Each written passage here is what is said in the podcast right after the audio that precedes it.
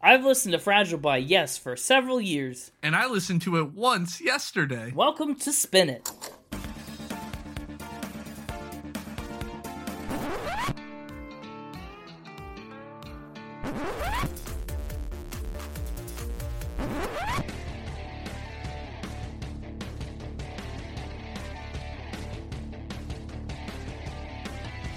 Hello, everybody. Welcome back to Spin It, the record ranking podcast for people who would rather be listening to music. I'm James, and with me is Connor. That's me. That's him. I need a catchphrase. You you do you always just say that's me. Don't go overboard with a catchphrase, but you have my permission to consider options. Maybe give them a test run. Maybe you could give a test run to a couple. That got way less uh, feed, uh, pushback than I thought it would. Well, I I don't know. It could be a fun thing. I really thought you'd be- instantly just be like, no, absolutely not.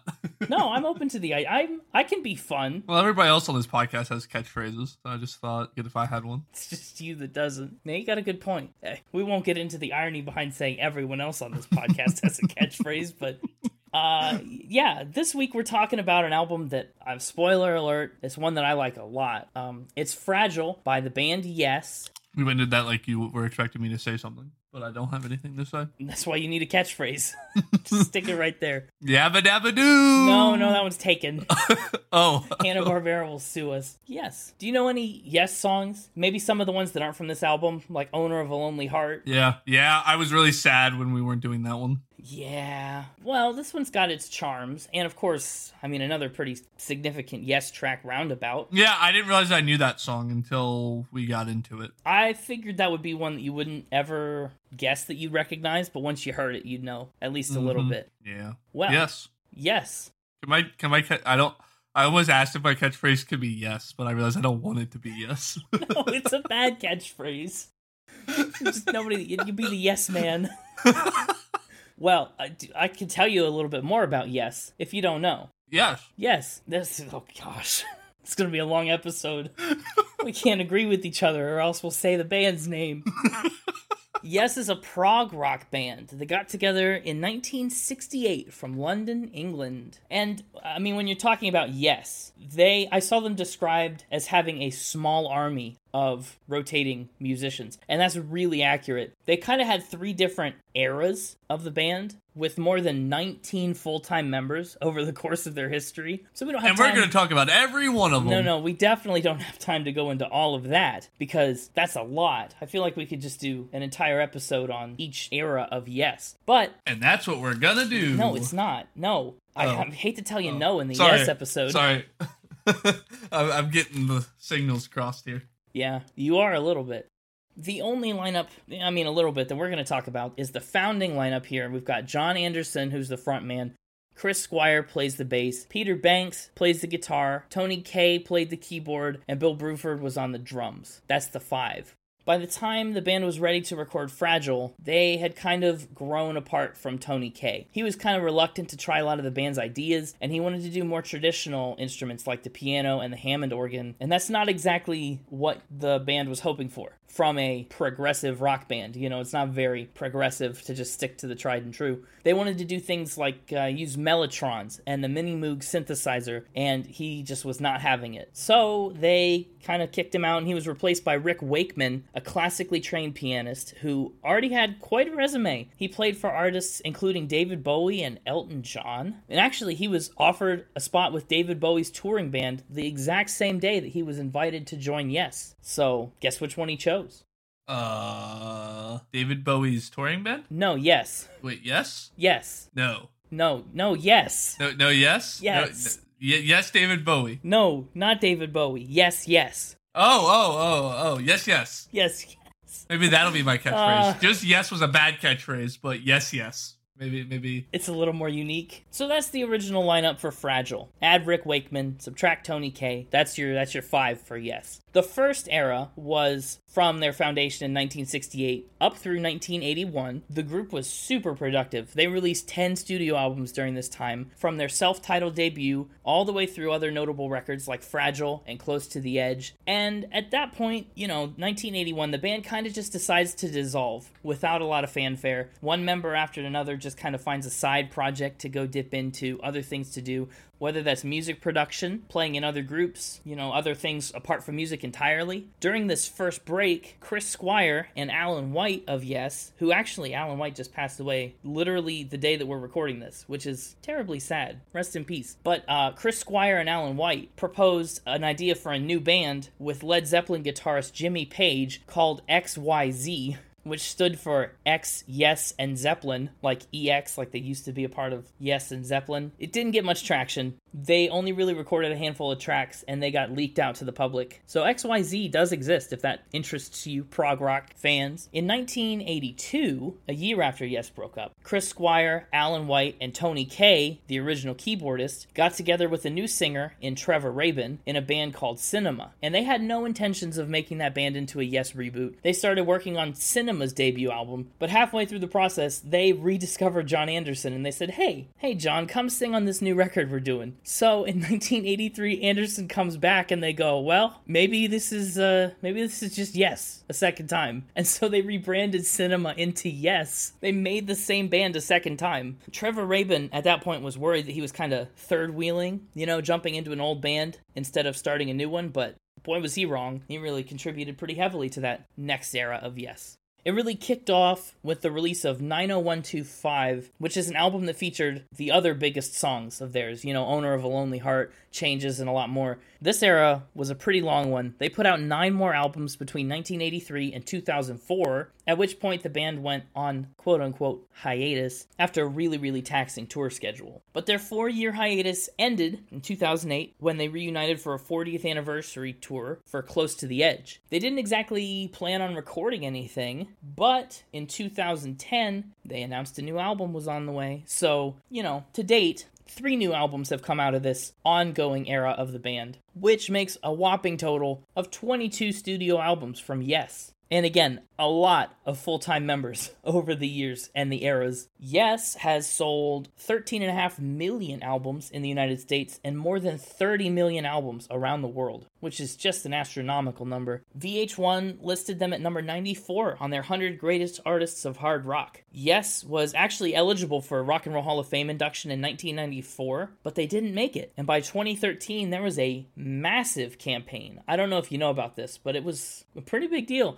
big old campaign to get Yes inducted that involved US politicians, the former president of NBC, and more. Like a lot of high profile people were like, put Yes in the Rock and Roll Hall of Fame. They were nominated, but they failed. The band wouldn't be inducted until 2017, finally, when Anderson, Howe, Rabin, Squire, Wakeman, Kay, Bruford, and White all made it into the Hall of Fame. They were actually inducted by Geddy Lee and Alex Lifeson from Rush, sister prog rock band. Yes has five Grammy nominations and one Grammy win for Best Rock Instrumental Performance, and, I mean, frankly, they've just been one of the most influential bands in progressive rock, with tons of contemporaries and future greats citing this band and all of this members as pretty significant influences. So that's uh, background on Yes. Did you get all that? You talking to me? Yes. You talking to me? Yes, yes. What do you think that you know that would work as a catchphrase? Oh, you want you? Oh, you want you talking to me as a catchphrase? I, I don't know. It's another pretty popular one. It's another one that you I, kind of. I think I stolen. don't think we get away with.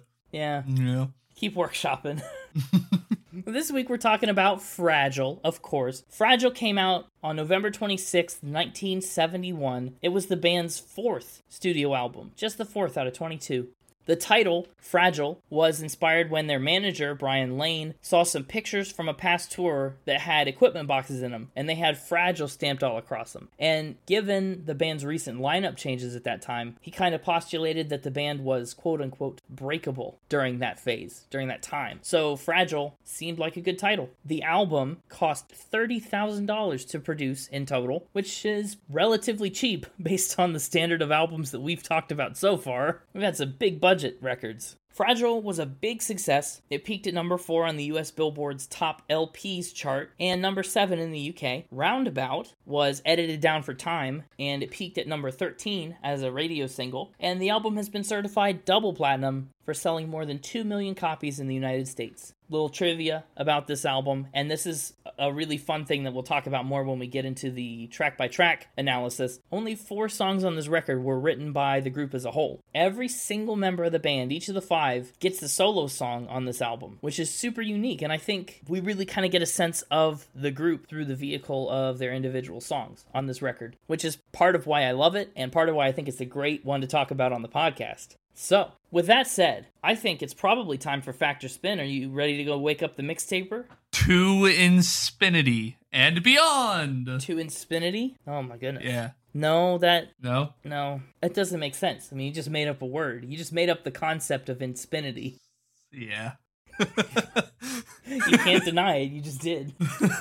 you caught me. It's hard coming up with a catchphrase. Yeah, it is. It's not easy. But yeah, I guess it's time for some factor spin. It sure is. So uh with that, uh say hello to my little friend. Nope, that one's way taken. Hey, it's me, the mixtaper. Hello, welcome back to the podcast. Welcome back for another week of Factor Spin. Do you know which band we're talking about this week? Yes.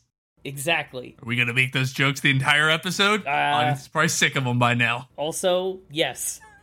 We probably will. Well, I'm excited to hear some true facts about the 19 members of Yes. I mean, you you probably had a lot of information to sift through and work with with this band, so this could really go anywhere. Maybe I did, maybe I didn't. We'll find out. Yeah, we will. As we get into my first fact, there was two of them. This is another repeat fact. Yes. Two yeses, you say. Now we've talked about how there was Yes and then they broke up into Cinema and then reformed into the second Yes. That's not what you're talking about. Yes. Oh, that is what you're talking about. No. Oh, you said yes a second time. Sorry. I was I was in the zone. can't be in the zone and just lie to me. Um, Technically, I I get in the zone and lie to you every week, but some weeks you're more in the zone than others. yeah, How were there two yeses? Was this a situation like Fleetwood Mac where the manager just wanted a second yes and the band didn't want to go along with it? this is a situation where members of the band wanted a second yes. They so like a side project. Uh, so before we get into it, let me give you a little background on some of some information about yes as a business. Okay, Yeah, the business of yes. exactly. So there's Yes 97 LLC, which is owned by Howie, uh, Squires Estate, and White. Is it Howie? How? What's his name? Howe. I wasn't paying attention when you said it. How? How? How? Then there's Yes Touring LLC, which is now inactive. That was set up in 2014 by Howe, Squire, and White. Then there's Anderson, Squire, and White, who earlier created Yes 2002 LLC. The trademark on the Yes logo was regis- registered by Anderson, Squire, and White back in 1980, uh, and that that's pretty much most of it. So there's a lot of different companies involved in the band. Yes, So many yeses. held by various members. Yeah. Why do they need so many LLCs? I mean, some of them I understand, I guess, for registering trademarks and touring and Yeah, I don't whatever. know. But you just mentioned like yes, 2002 or whatever. Like, why did they just need a new one in 2002? Yeah, uh, I don't know.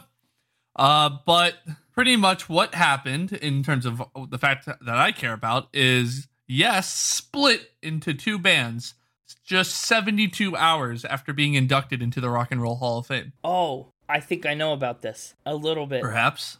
I know that there was a lot of tension between members of the band, and I think it was almost like a Fleetwood Mac situation exactly, where they kind of hated each other. And when they got inducted to the Rock and Roll Hall of Fame, they like sat at separate tables, backs to each other. And Mm-hmm. They just- showed up in two. Yep, and they showed up in two different groups. Mhm. And Yeah, they were two split up. So did both bands exist? Did they make a second yes and and tour as a Yeah. second yes? so the original Yes continued on under the leadership of Howe and White, and uh, Jeff Downs and Billy Sherwood uh, rounded out the rest of that group. Meanwhile, the other members who were currently touring as Anderson, Rab, and Wakeman, just 72 hours after being inducted, uh, officially changed their names to Yes, featuring John Anderson, Trevor Rab, and Rick Wakeman. Oh, And so then there was Yes, which had How White, uh, the other. And then there was Yes featuring, and then other members who were originally part of the original Yes.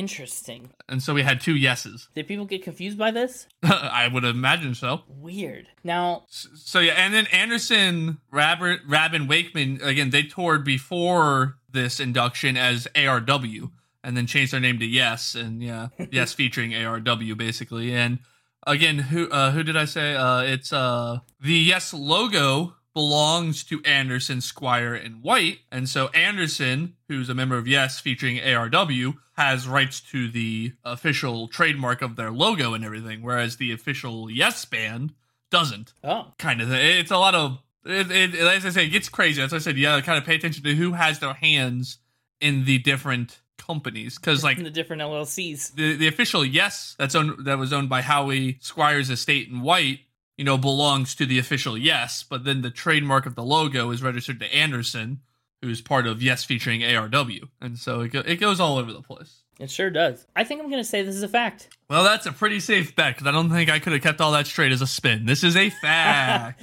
Yay! That's uh, that's pretty good. Starting off with a fact. That's a mess. That is an absolute mess, and I can't believe anybody could keep it straight. Even the people that knew it best. I'm sure I didn't. There's probably something I got wrong in there. Oh no, that makes it a spin. Hey, point for me. Uh, I don't think that counts. Well, let's see if this next one counts as a fact or a spin. And that's Hal owns a piano that has all of its keys backwards. Okay, I always say okay before I start to answer a fact. When you say the keys are backwards, do you mean the notes go from high on the left side to low on the right, or do you mean the keys are facing the inside of the piano? no, the first one. Just to check. Uh, yeah, yeah. The the order of the notes is backwards. I guess is the more accurate. Bizarre. So, was this uh, a novelty piano that was meant to be that way, or did some piano manufacturer lose their job? Little column A, little column B. Oh, oh, yeah. so, so what I infer from your answer of that is that somebody said, "Hey, I have a great idea for a novelty piano. Let's make eight hundred thousand of these," and then nobody ever bought them, and it was a big flop, and he got fired. No. Uh, Hal made this himself, actually. Oh, okay. He made it himself. Why? Yes. It's back up to 1963 when Hal was working at a piano shop before his music career. Okay, I see. Now that we've set that scene, go ahead and ask another question. Was this a piano that he owned or a piano that was owned by his employer? Uh, piano owned by his employer. Okay. Yeah, we're starting to unravel the mystery now. Hmm. Did anybody? How was this discovered? Somebody buy the piano fraudulently, and like, or did they sit down and play it in the store and figure out that it was backwards? Hal built it. Yeah, I know he built it, but how did people discover that it was built wrong? Oh, well, he did it on purpose and showed it to them. Oh, why? What was his reason for this? So, to learn more about working on pianos, his boss had him kind of building a piano out of a bunch of old spare parts and scrap stuff lying around the shop. Yeah. And as a joke, he purposely uh t- tightened the strings and tuned them backwards. Put put all the tuning blocks in and stuff backwards uh as a joke. So they didn't think the joke was very funny, apparently. Funny enough that when he then quit his job to go join his first band, the Syndicates, in 1964, his boss gifted him his creation as a present when he left. Well, that's nice. Does he ever play it? I, w- I would hope so. I mean, it'd probably be a weird one to learn. Yeah. I, it's, it feels like a novelty piano that you play at like parties or something. Maybe play it looking in a mirror, and you you'd probably have just a normal piano. By that logic, anytime you're playing a normal piano in a mirror, you're playing an abomination. Abomination. yeah, maybe. I don't know. I think this is a true fact. like, this is another true fact. For some reason, yeah. I uh, I guess there's not really any concrete proof, but I I like the story of it, and uh, I'm just just gonna say true. Uh, I'm just going to say spin. Aw, this is man. a fake fact. That's a He shame. did work at a piano store before joining his first band, the Syndicates, and all that, but made up everything about the backwards piano. It's- you- oh, you made it all up. It doesn't exist anywhere. Yep. I saw that he worked at a piano store and I s- built something off of that. You sure did. You built an abomination. and it's beautiful. My next potentially true fact for you is that Bill Brufford, Bru- again, I should really should have been paying attention when you said all the names. Uh, That's okay. Bill has skin writing disease. Now, is that the thing where you can like trace, like scratch your skin and it will turn red and like the mark will stay for a bit? Indeed, also known as by its medical term dermatographia. Interesting. For those unaware, it is a skin condition that causes you to develop raised marks called wheals, W H E A L S, or a reaction similar to hives when you scratch, apply pressure, or rub your skin. That seems like a lot of the time. I feel like my skin is frequently um, under pressure, rubbed, scratched, or Yes. something. So it causes raised marks that usually last for about a half hour. and That's a go long away. time. How long has he had this? Is is it a thing that you have from birth, or does it develop? Uh, I don't actually know. Uh, it- according to this article, it la- it's a lifelong condition, but I don't know if it's something that develops or something you're born with. Well, since when you were born is part of your life, I guess that would imply you could be born with it. Yeah. I don't even know what else to ask. What indeed? I'm gonna say this is a spin. Ooh, go and spin on this I'm one. going spin on this one. Yeah. Any particular reason? Well, so part of my particular reason is it'd probably be really hard to hold drumsticks and like have friction on your palms all the time. If you've got a disease like this, it's going to cause raised bumps and irritation. Being a unlicensed non-doctor, I am going. Oh, no, to you're a choose- licensed non doctor. You're officially not a doctor. I'm gonna choose to believe this. The effect probably doesn't affect your palms too much because of all the calluses that build up on your hands. Well, it's just like you choose to believe that. As a licensed Factor Spin Season 1 champion, I'm going to say this is a spin. Well, your credentials are better than mine apparently because this is a spin. Yeah, all right. Good, I got the skin spin. I, I I saw an article about skin writing disease and I wanted to talk about it on the podcast, so that was my way of shoehorning that in. That was also kind of my assumption. You assumed right. I got one more for you though, classic four. Of course. Yes. For a short period of time, the band changed their name to No. Well, I love this fact. That's hilarious. I thought this would be a good one to end on. It sure is. How short of a period of time are we talking? One concert. One concert. That's not even enough time to advertise that you're formerly known as Yes. Oh, they advertised it. How's that? Well, they recreated a lot of their classic merch and album art with the new name No. No. When did this happen? 2009. It would have been funny if when they split up into two yeses, one was yes and the other was no. what do I know? In 2009, you say. So almost modern yes. Almost. So why why did they do this? Just for for laughs, for kicks and giggles? It was part of a anti-drug fair that they performed at in London, England. Oh, that's clever. Oh, that's that's wonderfully clever. Like say no to drugs, but no. That's exactly. It was part of the Just Say No to Drugs campaign, and they took all their classic like merchandise and album art and made versions of it that had the new name No on it instead of Yes, and sold it as kind of limited edition items, and then all the proceeds went to the cause. I love that. I love it. It's for the cause. That's cool. Did they change anything else or just just the name? Just the name. What else would they have changed? I, I, well, I don't know. all their names? I don't know. Maybe they would have changed the names. Maybe they would have changed their outfits, or I don't know, played songs like in reverse. Just added the word No into everything. Their names, their Yeah, song titles, yeah, whatever. like a short distance walk around. I don't know, but it makes sense. So I'm gonna say, despite this fact being about the band saying no,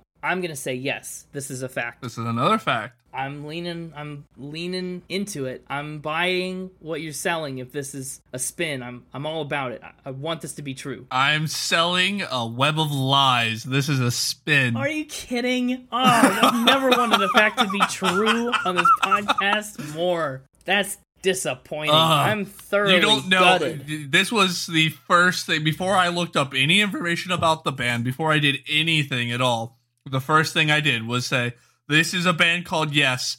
I need to create a convincing fact where they change their name to No and get James to believe it. You sure that was my did. entire goal of the episode. Well, I congratulations. accomplished everything I wanted and more. And more. What was the more? Well, because I got well, because I got you on the backwards keys as well. That's true. Another 50 50 week. Yep. I'm. I I think the tiebreaker should be you falling for me just saying they changed their name from yes to no. I wanted to believe it from the start. I was blind. Such a ridiculous thing. It is, but it's so funny, and it's, it makes sense. The say no to drugs. That's an established thing. It's so clever, right? so clever. I did good. Dang, they should have done that. Yes, if you're listening. This is the ki- these are the kind of facts or fake facts that got me my doctorate in evil. that's that's it. You did your dissertation on things like this. well, I'm upset. With that, I guess I'm out of here. I guess you are. And I'll see you next week You sure on will. another round of Fact or Spin. Boy, that. Yeah. Mm. And welcome back to Connor. Here's Connor. Nope, nope. That one belongs to The Shining. No. Nope, that one's a little too axe murdery. well, uh, frankly, my dear, I don't give a spin. okay, all right, that one's okay. It's okay, but I Why is that one okay? because I just caught me off guard. But I honestly, oh, okay. yeah, I expect that one to be gone with the spin by the next time you bring it up. Oh.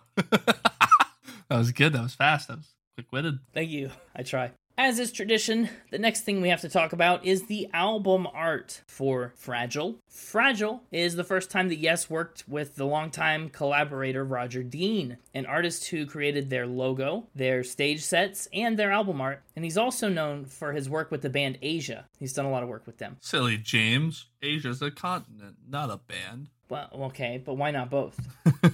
okay, yeah, why not? But why? If all of Asia made a band, do you know how much music they could play? really have to double up on some instruments. Probably. Yeah, I don't. That's a great question. Are there enough instruments in the world that everybody in Asia could play one and it be unique? Absolutely not. There's no, way. It's worth research, though. It's worth looking into. I'm on it. That'll be for the mixtaper's next factor spin. so here's a little trivia tidbit about Roger Dean, the album artist. He was friends and neighbors with Storm Thorgerson, a guy that we first talked about way back in episode 7. He designed Pink Floyd's Dark Side cover. Oh. He was neighbors with the guy that made Fragile. Small world. I have the answer, by the way, whenever we're ready for it. Oh, yeah, I'm ready for it. So, population of Asia 4.561 billion as of 2018. This is going to be pitifully far away. Now, uh, for everybody's favorite game show, guess that. Uh, it's not really a dollar amount, I guess. Ignore that. Scratch that. There are a whopping six main categories of musical instruments today, with a total of over 1,500 instruments across those six main categories. Pitiful. So, you know, just take 4.561 billion and divide it by 1,500, and that's how many we have to double up on. Easy. Piece of cake. That means only 3,040,667 people would have to play each instrument. Dude, that would be a great band. 3 million drummers. Imagine the wall of sound you get from that. Do you think if every person in Asia played in a band together at the same time, you'd be able to hear it here in America? Do you think the sound the sound wave created by just that many millions of people or billions of people playing an instrument at the same time would carry that far? Almost certainly. Man, that'd be crazy. It'd be like a sonic boom if everybody played like a trumpet at the same time in Asia. Yeah. Wow, that's wild. Mm, Got another goal for the Spin It podcast is the this is the way the world ends. We, we need billions Uh, of trumpets. all, all, all blatting out at once. Oh, that's, you know, you give everybody a trumpet, the world will be flat. Thank you, thank you. I'll be here all week. Roger Dean even had a series of postage stamps made that feature his work, including stuff that he did for Yes. So, Roger Dean sets out to design a cover for the record Fragile, and he comes up with lore. That's what this picture is. This this album cover depicts a child who's dreaming that the planet they're living on is fragile and breaking apart. So they build what he calls a space ark to pioneer their way to another planet. But also That's what that's supposed to be. Yes, that's the space arc to continue to. It It, looks like a bug. it does look like a bug, but it's a big giant ship, and it's supposed to carry them to a new planet. But afraid of change and afraid to leave what they know behind, they try and tow the pieces of the broken Earth along behind them. But the Earth's not broken in that photo, is it? Do you see that big crack going through it? Yeah, but it's not like in pieces. It's Got a big not crack. shattered yet. It's just fragile. I like the lore. Don't think he thought through the feasibility of the idea. I mean, what are you gonna do when like you get two large masses next to one another? Their gravitational poles are gonna make them collide. They're gonna smush the arc right in between them. That's a problem for a later Yes record.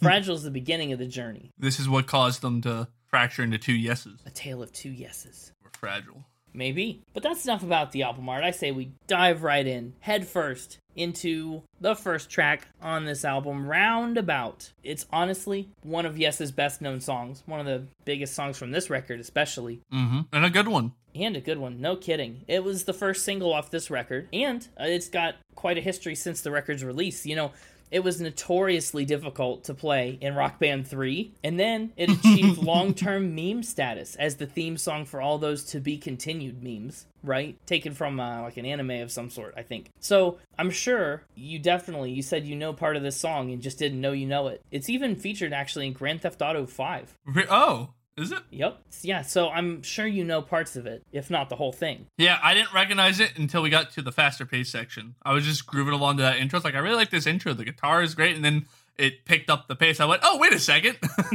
oh, familiar. I've been here before. Yeah, I love the way that the song is segmented all up. It's it's beautiful, and that peaceful little guitar intro is just a small part of it. Roundabout is one of the four full band compositions on the record, one of the songs that everybody got to work on. Steve Howe and John Anderson wrote this about the scenery around Anderson's home in Scotland. Anderson said that they were in the van around Glasgow, about a three and a half hour drive, he said, There were mountains and lakes everywhere. I had smoked a joint, so everything was vivid and mystical. As we drove along, we encountered a fair number of roundabouts, what you in the States call traffic circles, which, is that true? I'm in the States, and I've always called them roundabouts. Unfortunately, it's one of those things like pop versus soda, where depending on where you are in the states, some call it roundabout, some call it traffic circle. Oh, yeah. Pop versus soda is. And there's a fine. third. There's like a third. There's like a third weird name for them too. S- Uh, ooh, can we give them a fourth weird Like name? the people who call, like the people that call all like soda Coke. Like there's that section of people.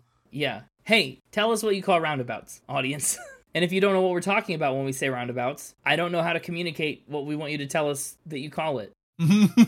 oh, rotaries. That's the other one. Okay. Some people call them rotaries. ro- uh, like heh, road aries because it's it's part of the road. Yeah, but spelled lame. R O T instead of R O A D. Right, so like rotary like a wheel. Yeah. Yeah, that's notably in New Jersey and Washington, D.C. Interesting. The more you know. Spin is the only podcast where you can learn about how many people per instrument exist in Asia and what people in New Jersey call roundabouts. Some people just call them circles, apparently. Well, that's that's low effort. yeah. but basically the point is yeah um, they basically they pretty much just described the scenery that they were seeing around them in these lyrics they actually were in and around the lake mountains really did come out of the sky and they stood there now one thing that's awesome about roundabout like i mentioned is just the way that it reinvents itself into different segments we have a couple of different repeating sections in here and I think something that you would like is while they echo and repeat themselves, they're never too too similar to one another. The song uses a couple different time signatures, sometimes simultaneously, to try and change it up. yes, which is fun. Yeah,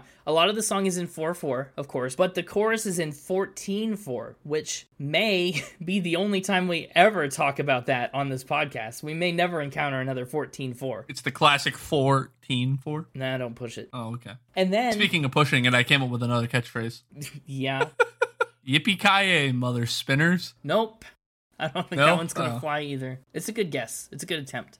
And then at the end of the chorus, the vocals switch to 7 4 time. It's a lot to wrap your head around. A lot going on. Mm, yeah. That's a lot going on, but I like it. Keeps it funky. It does. It really does. And I just love how the words sound so good together, right? They're fun to sing and fun to listen to. Roundabout, out and out, 24 before my love, and I'll be there. It's like, what a cadence, what a rhyme scheme. It's it's just kind of on every level that that one works. Indeed. Yeah, the part of the song that got cut down when it turned into a single is that middle section. The part that starts with along the drifting cloud, the eagles searching down on the land, they cut that part out. hmm I love that. That's one of my favorite sections, and it's a shame it got lopped off for time. Well, I mean, you can't have an eight and a half minute song No, sadly. on the radio. Not usually. I mean, you probably could get away with it now. If you're listening to like a dedicated classic oh, rock well, radio dedicated station, is different. maybe. Yeah, I don't know. And uh, the instrumental towards the end of the song is one of my favorites almost from any album we've hit so far. It's easy to love. Instrumentals are good. I'm a Instrumentals are big great. fan.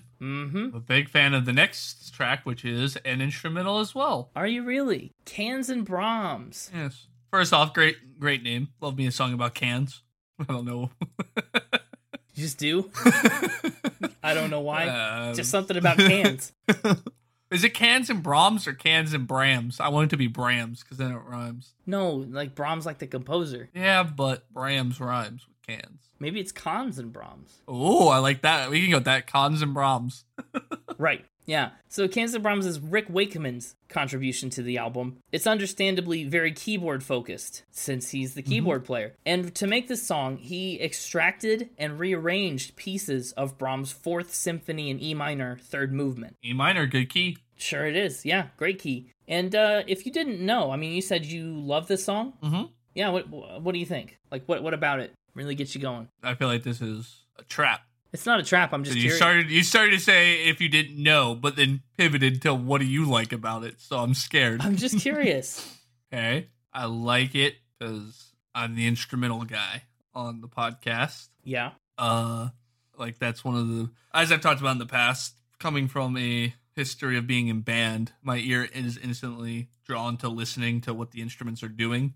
Yeah. Oh, the instruments are doing Uh, a lot on this classical yes. chopped up piece. Yes, and I, it does some fun things. Uh, like you said, it's very keyboard heavy, hmm uh, and it really it really shreds. So you, you know, they he shreds that keyboard in here, Oh yeah, tears it up, shreds its tears pieces. it up, and all the keys are in the right order. Yes, they sure are. Well, Rick Wakeman is not a fan of this song at all.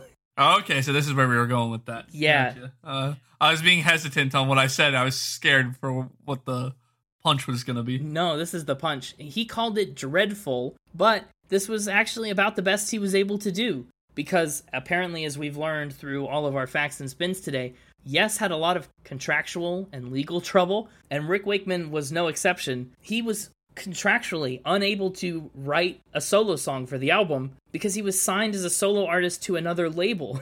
he had to make this song and give writing credit to Brahms instead because he wasn't able to write songs for anybody but himself. Yeah, right, who knew? The song that he initially wrote for the record that got scrapped when all those legality issues came up was called Handle with Care, and he turned that into the song Catherine of Aragon for his solo album The Six Wives of Henry VIII just a few years later. So it does Nice. exist. I just think it's really interesting that he literally couldn't write a song for this. Yeah. I like it. It's a short little song. I think it's easy to overlook, uh, regrettably, because I mean it is. There's a I lot to did dig not. into there. I mean, there's not that many songs. It's not that hard, though. Or it's not that easy to overlook. I mean that's you got a point. In their whole catalog, maybe it's a little easy to overlook. But it's definitely not as easy to overlook as the next one. oh yeah, oh yeah. We have heaven is the third track on the album. Just go ahead and take a guess at how I feel about this one. Go ahead and take a guess. uh, I feel like this maybe is a trick question, unless the answer is you despise it. I don't. I don't know. How'd you feel? ah, Despise is pretty heavy. I was just going to say it's not my favorite. no. It's got a fun sound and it does some fun things with you know, a song like this limits itself in what it is, but within the scope of what they're able to pull off, they pull it off well. Sure. Yeah, We Have Heaven is John Anderson's song, frontman, lead singer. On older records, he wasn't always a big fan of his own singing voice. On Fragile, though, he was finally starting to open up to find his confidence and his groove. So in this song, he says the idea is like being in musical heaven. It's like a vocal party, maybe a vocal tea party with the March Hare, Alice in Wonderland themed. I don't know. I, but Who's yeah, the we Moondog. I don't know who the Moondog is, but somebody should tell him. Who let the Moondog out? Right. Yes. I don't know where to go from there. Yes. Yeah, the only lyrics really are, are tell the moondog, tell the march hare, we have heaven. they start like towards He the end of the is song they here. start doing some weird round kind of stuff with the backgrounds to look around and the he is clear uh, on top of the tell the moondog, tell the march hare. It's chaos. And so it gets a bit fun there towards the end, but God, is it? It's an, it's only a minute and thirty nine seconds, but it feels longer than uh, Heart of the Sunrise, which is eleven minutes and thirty two seconds. so it's nearly insufferable for you. yeah. Well, guess what? I'm going to put it on the playlist. I'm just kidding. I'm not. Now time to go to the south side of the sky. Yeah, South Side of the Sky is the next track. It's the second on the album that is all, you know, full band composition. Everybody was in on it. South Side of the Sky, awesome title because the song is about an expedition to the South Pole, but it goes very, very, very wrong. People die. People be dying. It, it- people do. It was inspired by a news article about something similar that actually happened in real life. The moral of the song and the story at large is that death can be beautiful, hence going from the cold and danger of the expedition to the stimulating voice of warmth of the sky, of warmth when you die. It- we really just go through this journey where stuff gets cold and cold and cold. Were we ever colder on that day? All the way down to were we ever warmer on that day? Yeah. everything changes as we start to die in the frigid South Pole. And then this is another song I feel like you should like based on your previous comments because so many of these lyrics stay the, s- the same, but the subtle changes they make shift the tone so drastically. Yes, absolutely. I do like what they do with the subtle changes of the lyrics. I also really like the funky guitar instrumentals in this song. It's it's a good one. Some of the best guitar solos on the album, I think. hmm Also, Yes is just really good at intros. They always start their songs off in such an interesting way. They captivate. Like even a song like "We Have Heaven" that like I zoned out on. I was instantly as soon as they started the next one, immediately snapped back into it because of the fun intro. Like they really have a way of recapturing your focus, Yeah, and it- even when you, they lose it on some of their songs. Yeah, and it does a great job of uh, leading right in. I mean, at the end of We Have Heaven, the door opens. And as that door opens, you hear the blowing wind start to come in, and like the intro to South Side of the Sky starts seamlessly. It's pretty great. Pulls you right in. Mm-hmm. Plus, I, I love the way the context of being a million miles away changes. You know, at the beginning, we're cold, we're hiking, we're a million miles away from civilization, from everything we've ever known, from going back, right? And then as we get down towards the end, we start to warm up, we start to pass away, we get a million miles away from everything. we get a million miles away from living. It's just uh, a wild song to think about. And I think it's a great inclusion on this album. I want to know your thoughts on the title of the next track. Uh, the title of the next track 5% for nothing i could tell you a little bit about the title of this track Mm-hmm. 5% for nothing is the contribution of drummer bill bruford and it actually did have a different title at first but the band got ticked off with their management and they decided that the management was taking 5% of their money for doing quote unquote essentially nothing so I see. But why call it five percent rather than just five percent? uh, that's just a semantics thing is that a british thing I'm just trying. Well, I'm just. Uh, I don't know. What do you mean?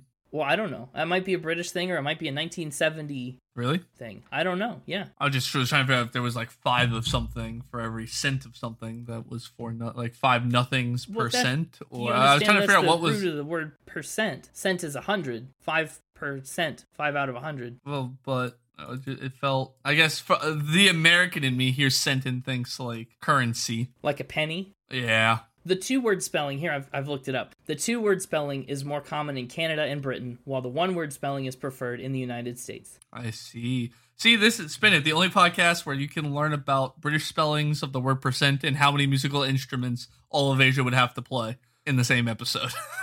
We're- yeah, it's, it's really all over the place. What did you think of the actual song? Title aside, if you could look past. Another funky instrumental. Well, you know me. It's actually my least favorite of the three instrumentals. I get that. It's chaotic. The liner notes that Mhm. came with the album describe this song as a 16 bar tune by Bill Bruford, played twice by the group and taken directly from the percussion line. And Now, 16 bar tune different from 16 bar blue. yeah, it's not the it's not the 16 bar blues pattern. it's very much not that. It's just that's the length of it. seem like that. No, yeah, it's just that's the length of it. It's chaotic. I, it's dissonant, and it, it's like abrasive. Yeah. It's hard to click into, which I think is really interesting because it provides a great bridge between South Side of the Sky and Long Distance Runaround. It's this little interjection. I like it better than We Have Heaven. Well, yeah, it sounds like that's a low bar. Yeah, a low 16 bar.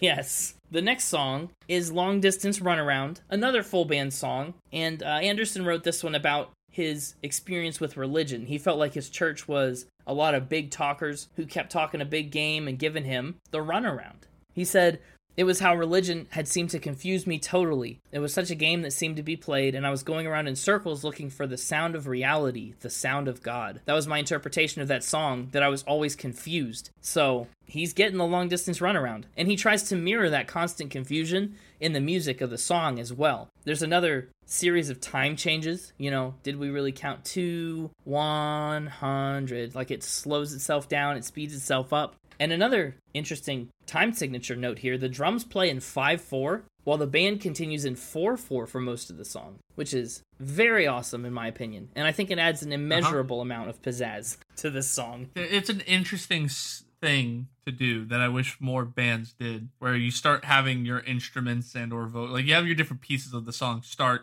going off into their own time signature.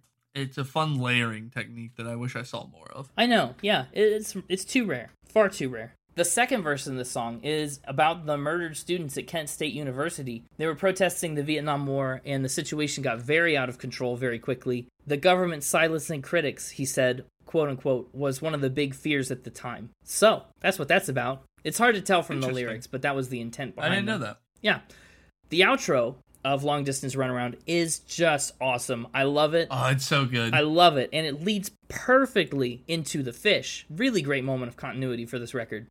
Favorite title on the album. The fish, yeah, Skynalyria primatoris.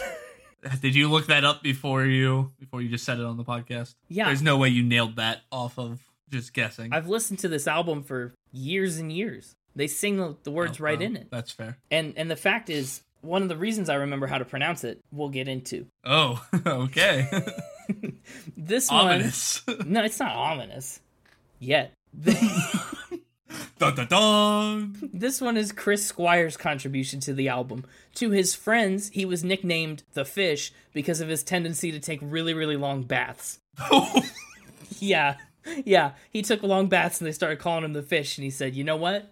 That's my song.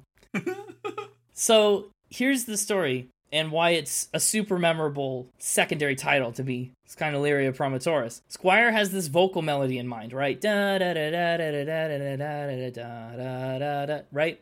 But he needs words. He knows that he wants to do the fish, right? He knows he's got this nickname. He wants the fish. So he sends his roadie out on a mission. He says, Find me an eight syllable fish. And he couldn't. The roadie could not find an eight syllable fish.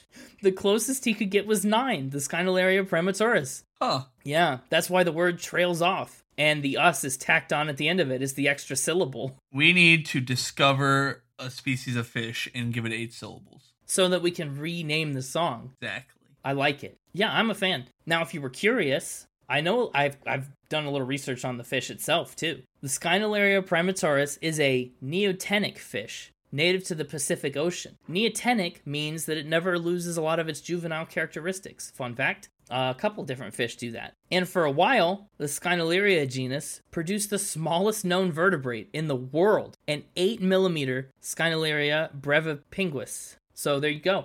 The the Scynallaria is for a while it was the smallest vertebrate. Spinmatera. Spinmatera. Factmateris. That's eight. There you go. Uh, it's a stretch. But it had eight. Well, Whatever you say. What do you think about the actual song though? Uh, it's in the same boat as uh, We Have Heaven for me. Too repetitive. there, there's only four lines, and it's the name of the fish.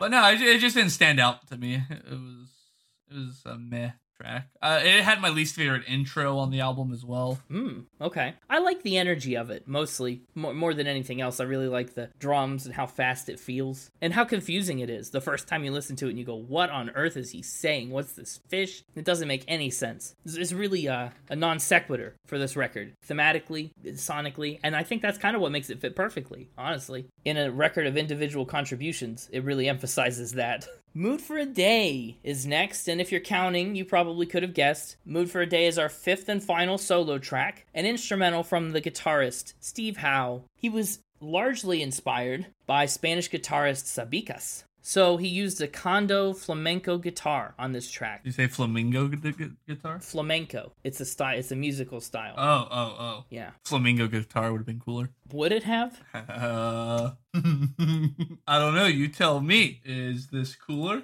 You went out and found a flamingo guitar. That's unplayable. That's literally unplayable. No, it's cool. Well, that's not There's what he also this image, which is a flamingo playing a guitar. That's cool.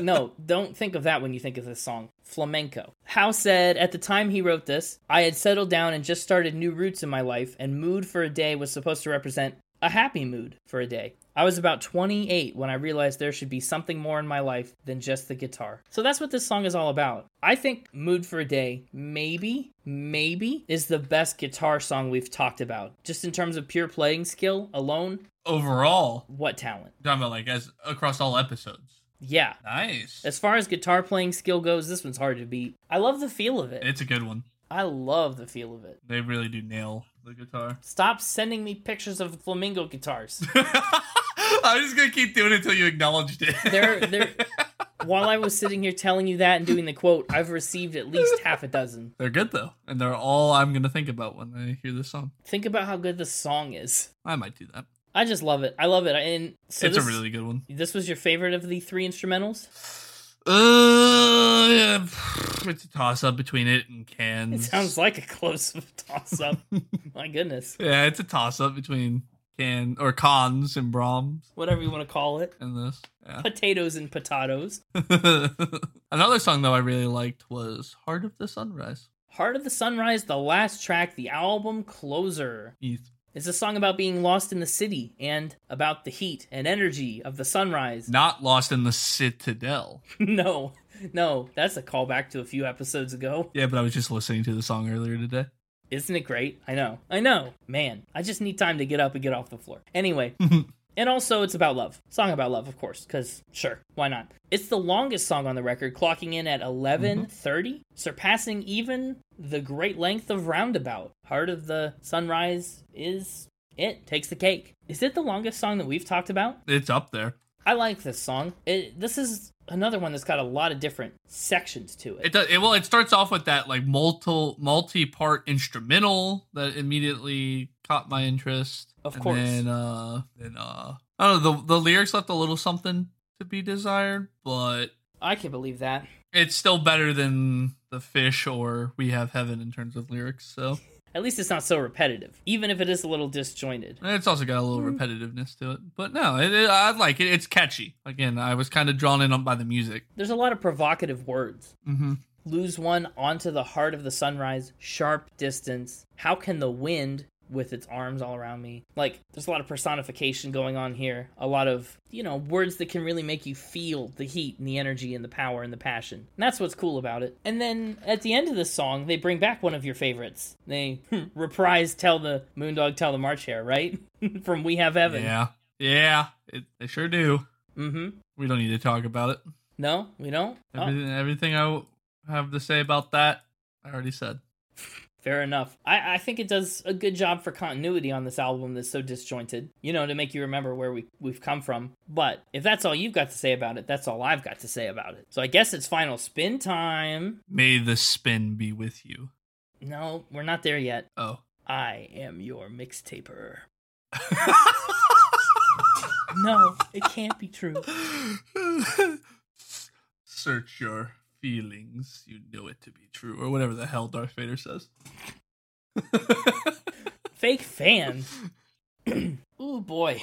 Well, uh, let's first of all select our tracks as is customary for our favorite songs playlist, our greatest. You hits love to of try to sorts. shoehorn this in right at the beginning so you can get a sneak peek into my top three. I'm not going to get a sneak peek into your top three, and I've accepted that after the last episode where we were back and forth about it. I'm just going to make my pick this time. My pick has to be Roundabout. Roundabout. I'm- All right. Yeah, I'm confident that whatever your next pick is will be one of uh, one of the other ones that I would have picked, and I'm just giving Roundabout the insurance. All right.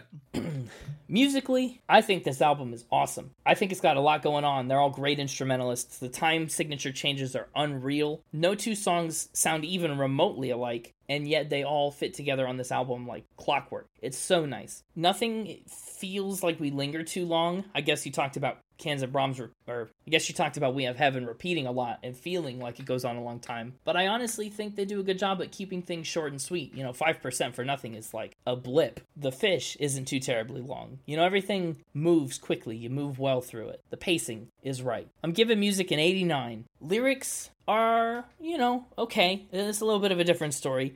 I love songs like Roundabout, South Side of the Sky, Long Distance Runaround that really tell a story. That's really cool. Uh, but then, you know, we have Heaven. That that takes a little bit of a dip. Heart of the Sunrise, like we mentioned, is a little all over the place. Uh, Skynalyria Prematuris is a pretty cool word, I guess. Overall, You're getting less and less confident in pronouncing that every time you say it. well, I don't know what to tell you. It's the fish. Anyway, I think the lyrics average out for me to about a 78. Instruments and production, this is probably the album's strongest point for me. They are such good instrumentalists, and it shows everywhere. I think everybody is on point. Even something like 5% for Nothing that sounds cacophonous and disjointed, it's all intentionally done that way, and it takes a lot of skill to be able to play that way consistently. I love how each of their different instrumental personalities shines on their tracks. You know, Cans and Brahms with the keyboards, 5% with the drums, Mood for a Day with the awesome guitar. The skill is evident, the passion's evident, the instruments of production are getting a 94, and the overall vibe. Again, I think a lot of this has to do with the pacing of the album. And I, I love that it's mostly created by individual songs. You know, we get the cool glimpses of the full band on those four big tracks. Everything else is just a little little sampling of yes, a little snapshot of these musicians at this time. And it's neat. I'm giving the vibe an 89, which puts the entire album with a very respectable 87.2, placing it at number 146 on the list at this current moment. Well, top 150 for now. That's right, top 150 for Fragile by Yes. That's a good score. I think that's pretty good. Yeah, I'm happy with that. good, I'm glad. Uh, I wasn't going to change it if you weren't happy with it, so it's nice that we can agree. Yeah, you never do. How'd you feel about this one? Was this a yes or a no? I'm gonna give them a score they can't refuse. Interesting. Okay, that one's a little bit godfathery. Eh, but good, but but good. I wouldn't. I wouldn't hold your breath. I wouldn't stick to that one. Oh, oh. Wake up with a broken record at the foot of your bed. no. Uh, yeah, no, I like this. This is good. Uh, overall, I, I I feel like I did a good job of summarizing my my thoughts about this album as we went through it. A lot of really popular uh yes tracks for me. A couple of no's. Like you said, this is a pretty big album for Yes. Has one of their most popular songs on it. yeah, one of their biggest albums. My top three. Please. And again, you'll get almost half the album with that honorable mention. yes. My top three in album order Roundabout, Cons and Brahms, Mood for a Day, and Whoa. Honorable Mention Heart of the Sunrise. wow, we really sandwiched this one. Yeah, we did first two, last two are my uh, top three. That surprises me. South Side of the Sky. Wow. Not in there. I can't decide on my playlist, but you took Roundabout, makes my life a little easier, but I can't decide between. Cons and Brahms or Mood for a Day. I really like the guitar in Mood for a Day, but I really love how he shreds that keyboard and the E minor stuff going on in Cons and Brahms. The song that its creator called Dreadful. Yeah. I'm biased, but I have a preference. I kind of want to go. I, I want. I, yeah. Well, I want to go with Cons and Brahms mainly because I'm more of a keyboard guy than a guitar guy. I know that's the opposite of what you probably would have done, It's, yeah, it is. but it's my pick. I can't dispute. And by going with Cons and Brahms, which was based off of a classical piece, makes up for you not picking my classical piece in the singles episode. Not only that, but we keep our absolutely ridiculous consecutive playlist tracks streak alive. Several, I think three episodes now, we've picked back to back tracks on each of these albums. I can't believe it. Talk to me about score. Ask me what my unit is.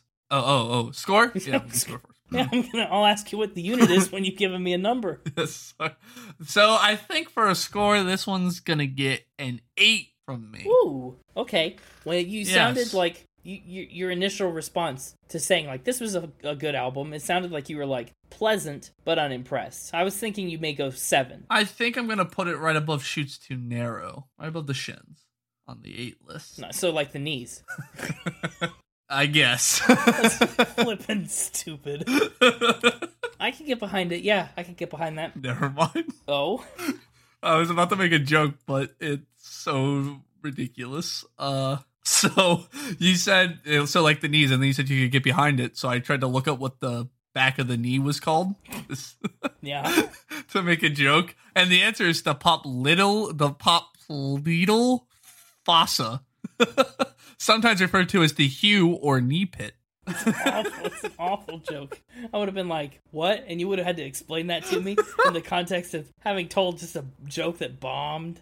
You're smart to pass that one up. oh gosh, I kind of want to leave it in. Only podcast where you can learn about instruments you got to play, roundabouts, fish, and backs of the knees, all in one episode. It's we've diversified our knowledge today. Ask me what my unit is. Yeah, you gave it an eight. You didn't give it a unit. So ask me. Okay, well, what's your unit? You can't handle the unit. Nope. No. Nope. Oh. Why are so many of these Jack Nicholson quotes? He's a quotable guy. I guess so.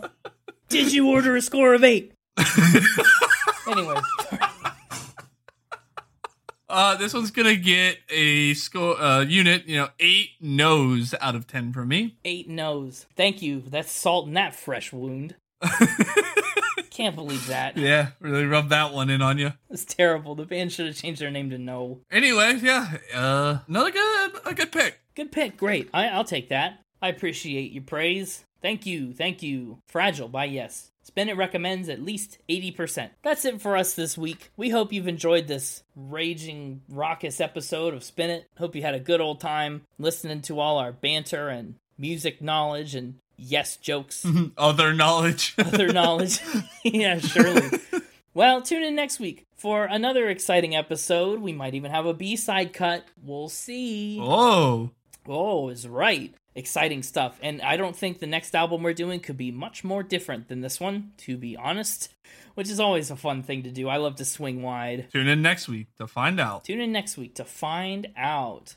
And where can you tune in to hear that B side? Well, you can tune in where you're listening right now. The B side you'll Not for the find. B side. No, you're right. The B side you'll find on www.spinitpod.com exclusively. You can also find us on Twitter at spinitpod and on Instagram at spinitpodofficial.